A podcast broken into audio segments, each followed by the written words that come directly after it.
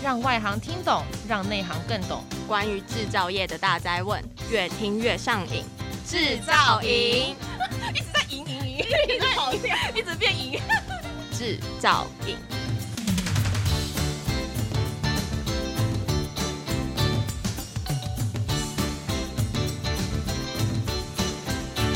Hello， 大家好，欢迎收听专门为台湾制造业推出的 Podcast 制造营，我是主持人 Annie。Hello， 我是主持人 Jada。今天我们很高兴欢迎来自台中的华州工业的何维伦总经理来跟我们聊一下华州的品牌故事跟奋斗的过程。欢迎何总。两位主持人跟各位听众朋友，大家好，我是华州工业的何维伦。很开心今天有这个机会参与制造营的节目录制，跟大家分享我们机械行业的酸甜苦辣。华州工业是由我父亲何哲成先生于民国七十一年所创立，那至今已经经营了将近四十年了。而华州主要是设计及制造各种软性包装产业用的机械设备，像是塑胶模卷用的分条机，或是生产食品包装袋用的制袋机。我父亲会创立华州，主要是看到四十年前品质优良的软性包装设备都需要从国外进口，那除了进口的费用高昂之外，国外设备商也无法及时提供售后服务给客户，那会创立华州更是希望台湾可以发展属于自己的软性包装生产技术，达到自给自足的目标，不用再依赖他国。而我父亲是属于白手起家型，他的第一笔营运资金是分别向几位亲友募的。那草创初期的生产基地是从住家一楼不到四十坪的空间开始，那凭借着他对机械制造的专业知识及真诚平时的作风，提供客户品质超越价位、实用又好操作的机械，业务得以稳定的成长。那企业规模一路扩充发展到目前，生产基地位于台中工业区，营运总面积达到一千五百坪的现代化厂。那在了解华州的创业故事之后，我们也想请何总聊一聊你们家族的故事。请问在您接手之后啊，您怎么跟父亲携手把这个家族企业给传承下去？那在经营理念上，难免总是会有一些摩擦，那你们要互怎么样互相的去理解跟沟通呢？我认为家族企业在传承上，双方很容易因为公私不分而产生冲突，例如二代在公司把一代当成爸爸而不是老板，所以在应对上就少了些分寸；而一代在家里把二代当成员工而不是儿子，所以在应该轻松的场合就多了权威。那在角色错乱的情况下，很容易造成了彼此之间的误会，而导致沟通不良。其实把冲突的身份剥离开来，双方很多的过度期待、不理解、埋怨甚至对立都会消失的。而我的习惯是，当双方如果出现经营理念或者管理决策不同时，即使是属于我专业领域的项目，我最多只会提出我的建议两次。如果提了两次，一代还是不愿意接受我的做法的话，我就会接受他的指示进行，因为在当下决策成败或是公司盈亏需概括承担的人是他，所以一代与二代间彼此的互相尊重跟感恩，我想是家族企业可以顺利传承的重要因素。那我在这边分享一个疑似公私不分，也就是老板做决策时带着父亲角色的故事。有一年的年终会议，当时我刚进公司未满五年，没挂主管职，也还不用上台做报告。那因为我前晚与朋友聚会的比较晚，隔天请假没去开会，老板盛怒之下取消了我的红利，所以那一年全公司只有我没有领到年终红利。但如果今天我的身份只是员工的话，这样的惩处我想应该是太重了。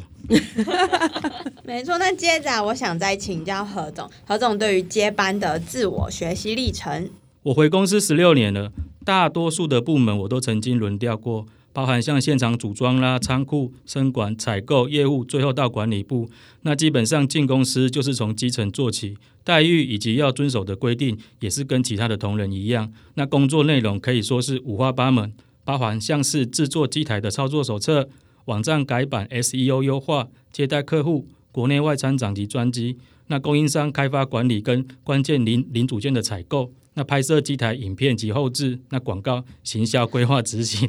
我不好意思，工作内容真的蛮多的，对。然后还有包括像报价单的制作啊、审核啊，然后客诉啊、机台问题处理、研发专案主持，然后机构开发、设计图面审查、管理流程改善等等。但在这段学习的过程中，也让我了解到，进入职场要能顺利发展，其实不是问自己会做什么，而是问公司需要你做什么。那有了这样的认知，你自然会往公司比较弱的环节去做发展，去培养专长。进而有解决瓶颈问题的能力。由于我读的是企业管理，属于商科，那对于机械产业核心技术，像是零件加工啊、机械组装等知识相当的薄弱，那这也造成我初期在公司的表现及发展受到了限制。那为了寻求突破，我毅然决定离开公司一年，去参加职训中心所开办的精密机械训练课程，顺利取得了乙级的技术士证照后，再次回到公司任职。非常非常认真的这个二代。那我也想要请教何总啊，您最敬佩的一位企业家，国内外的企业家都可以，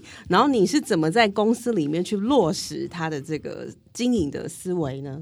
好的，我想我最敬佩的企业家应该是我的父亲何哲成先生。等一下，是爸爸有置入是不是？不是因为他可能在收听这个节目才这么说，而是因为他确实是有很多独特的经营思维、啊、跟管理手法，那跟 大, 大部分的企业家都不同。那包含他对人生的布局也是、哦、时程规划好了，他就会按部就班的执行。台湾六十五岁就退休的中小企业老板，我想是不多的，那一般都会放不下自己辛苦建立的基业，做到身体不能负荷为止。而我也在他身上学到了很多的人生哲理，例如他常常说的几句话，比如说像是想跟别人过不一样的生活，就要跟别人做不一样的事。那我这边我自己的解读是，别人每天工作八小时，那你也每天工作八小时，那你收入为什么会比别人高呢？那所以为了要跟别人不一样，我们每天工作六小时就好。我们一起努力。一起努力。那再来是他也常分享零与一百。那零与一百我的解读是，没有什么事可以让你准备好才去执行的，都是做中学，学中做。那有做就是六十分，再从六十分去提升到一百分。忙着追求完美才要执行，反而错失了先机。那一切的计划在脑中的空转，反而是零分。再来就是钱花在对的地方，花越多赚越多。例如像产品的研发、性能提升、硬体设备的更新，他常常提醒我们可以提升产品的功能及品质的设计变更或测试，想到就要去做，不要怕花钱，花越多公司就会赚得越多。那最后想分享的是，做什么要像什么，例如做老师就是要为人表率，做明星就是要光鲜亮丽，那做老板就是要肩负起照顾员工的责任。何总已经进入华州非常多年，那我想要请问您最引以为豪的一台机器或是一个解决方案是什么？那你们当初是怎么带领同仁完成此项专案呢？好的，近年来我们比较大的突破应该算是帮客户开发了一台全自动瓦楞纸滤芯的制造机。那这个产品它是属于比较新形式的车用空气滤芯，那相较于传统滤芯有着进气效率更高、过滤效果过滤效果更好的优点。而在这个开发案的困难在于，车用空气滤芯不管是它的产业别或者是原料的材质，都不是我们所熟悉的软性包材。但最大的挑战是在于，客户产品是要收成椭圆形状，而不是我们传统收卷的圆形。那这部分等于是没有太多的过去经验可以依循。而这间客户原本就是使用我们标准的卷对卷复卷机，那他们自行改装局部机构后，勉强可以生产滤芯，但很多的制造工序都是以人力手动的方式分段进行，不是连续式的生产，那导致生产效率低落，产品品质也不稳定。但是这种新型的滤芯市场需求越来越大，在客户不断请托之下，我们也决定接下这个挑战。那光是开发前期规格及功能就拟定花了超过半年的时间，那相关的研发会议更是每周都召开。那秉持着了解需求、满足客户的华州文化，客户原本只期望如果能做到一半的动作自动化，他们就很满意了。但在我们充分研究制程及模拟动作的同时，发现只有将全部的制程都改为自动化，生产效率最高，产品品质也才会稳定。所以建议客户增加预算，改以整机动作全自动化方向开发。那目前机台已经开发完成，客户也持续采购新机中。那我们也取得了台湾的发明专利，而此次开发所获得的各项新的制程技术，也将可以运用到我们的其他机种。这算是近年来我们与客户一起创造优势及进入蓝海市场的最佳案例。那我想要再请教一下何总哦，请问您认为公司业绩成长的关键是什么呢？我认为业绩要成长只有两个关键，新产品或是新市场。那如果没有新产品，就只能积极开发新市场，推广原有的产品。那如果没有新市场，就要积极开发新产品，供应给原本的客户。如果新产品跟新市场都能够同时布局的话，对企业成长是最理想的情况。那接着我想再请教何总，华州的主要外销市场是哪里？那你们有没有在市场上看到新的机会跟挑战呢？好的，过去四十年里，华州已经销售跟安装超过四千多台的软性包装设备在九十多个国家，所以在我加入公司的第六年就已经出差超过了二十几个国家。如果以我们二零二零年的接单表现来看的话，目前我们主要外销市场会是在非洲、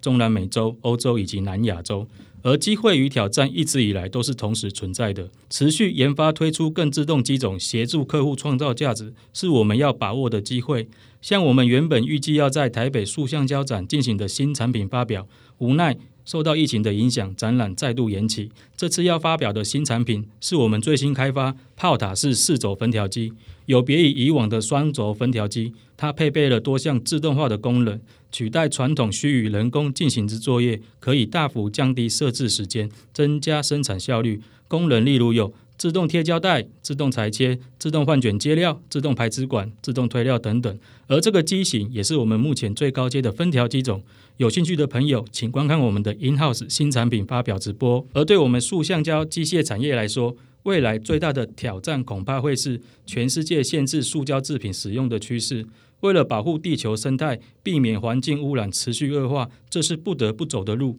而非必要或一次性使用的塑胶制品，像是塑胶吸管、免洗餐具、单层的这个塑胶袋，在很多国家都已经禁止使用了，那当然也会连带影响到生产这些机械厂商的销量。而华州的设备主要是供应给食品及医疗包装市场，这两类市场因为内容物保存要求较多，像是要能防潮或是遮光，所以客户必须使用复合膜当原料，没办法只使用前面提到的吸管或者是塑胶袋，只使用单一材质。而所谓的复合膜就是由多层不同材质的薄膜所组成，所以不像单一材质的塑胶制品可以很快的有环保替代方案，像是直接改以生物可分解材料作为原料。而目前国外较环保的复合膜包材的方案是往单一材质多层共挤压的方式生产，石瓷类的包材可以回收再利用，达到一个减塑的目的。但是此单一材质供给出的复合膜并无法使用在全部的食品上做包装，例如茶叶、咖啡、肉制品、需蒸煮的食品等，所以复合膜包材目前还没有很完整的环保替代方案。那短期间内，因为人类生活之必须，也无法被取代。那刚才您有提到说华州已经成功的外销到九十几个国家，我想要聊一下，就是请问您觉得最难打入的国家市场是哪一个国家？那您怎么带领同仁来突破呢？我想是韩国，因为韩国在很多产业，像是半导体、面板、啊、晶圆、电子、机械设备等，与我们台湾的厂商的同质性非常的高，那我们属于国际间主要的竞争对手。而韩国人又非常的爱国，很少会买国外的产品，但是我们三不五时还是会收到来自韩国的询问函，但通常客户收到报价单之后就会人间蒸发，所以我们觉得有很大的一部分的询问都是商业间谍行为。但这几年我们有了两位韩国客户，一位是购买我们的标准机，而另一位则是请我们帮他们研发客制机。所以我想，如果一间公司拥有的产品或技术是想打入的国家所没有的，自然就可以突破市场。那在这么多国家当中啊，你们华州觉得可敬的对手是哪几个国家？那他们的强项又在哪里呢？如果以生产软性包装设备来讲，华州最畅销的机种像是分条机跟自带机，最可敬的对手应该是德国跟日本。不可讳言，这两个国家都是历史悠久的工业大国，加工水准普遍高，机械组装精度也是世界排名前后。另外就是对品质的要求很高，工匠精神非常值得我们学习。那在这个市场的部分，我们接下来就想要请教一下华州呢，在未来想要自我挑战的这个目标跟主力市场又是哪些呢？跨业化、高值化是未来华州产品发展的两大方向。透过我们全体同仁的努力，这几年我们一点一滴累积了很多新的制程技术，而这些技术能量都是支撑我们往跨业及高质化发展的基础。二零二零年我们客制订单的比例高达 百分之四十五， 其中除了之前讲的瓦楞纸、空气滤芯制造机以及炮塔式四轴分条机外，我们也帮客户开发了气泡布的贴合机以及磨料拉伸机，这些都是我们未曾尝试过的制程。我们除了会持续深耕软性包装产业之外，更希望积极打入不同产业之设备供应链。以我们现有卷对卷、卷对片设备技术为基础，达成不离本业的创新，欢迎有设备开发需求的朋友与我们联络。那我们知道，我们从去年开始就全世界都笼罩在这个 COVID 十九 的疫情之下。那想请教何总，就是这个新冠肺炎的疫情有对华州的产能或是订单造成影响吗？那你们又如何因应呢？好的，新冠肺炎对机械产业造成的冲击可以说是全面性且长久性。二零二零年初，随着疫情迅速扩散到各个国家，很多客户都因为疫情严重，未来充满了不确定性而暂停了投资的计划。我们不少洽谈中的案件也是瞬间暂停，